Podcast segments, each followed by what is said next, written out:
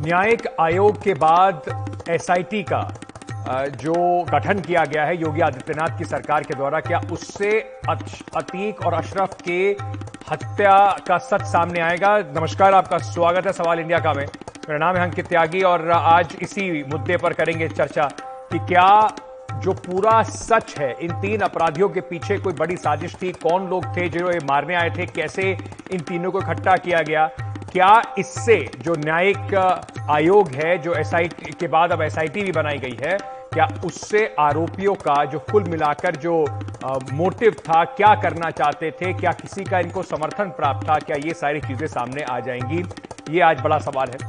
आरोपियों एक बड़ी खबर इस वक्त ये भी आ रही है कि आरोपियों के जेल बदले गए हैं।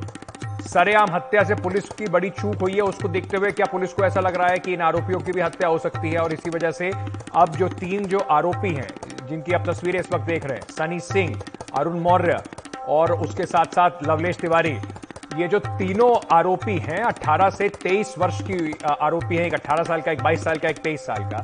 इनको अब नैनी जेल से निकालकर प्रयागराज की इनको भेज दिया गया है, प्रतापगढ़ की जेल में, क्योंकि ऐसा अंदेशा लगाया जा रहा है कि इनके ऊपर प्रयागराज की जो जेल है, वहाँ पर इन पर हमला हो सकता है। अब इस तीनों आरोपियों को इस, शिफ्ट कर दिया गया है। सुरक्षा कारण कहे गए हैं कि उसकी वजह से आज दोपहर को सनी सिंह, अरुण मौर्य और लवलेश तिवारी को प्रतापगढ़ शिफ्ट कर दिया गया। ऐसी खबर है कि पुलिस को यह सूचना या इनपुट मिला था कि इन तीनों पर नैनी जेल में हमला हो सकता है। तीनों आरोपी अभी 14 दिन की न्यायिक हिरासत में भेजे गए हैं।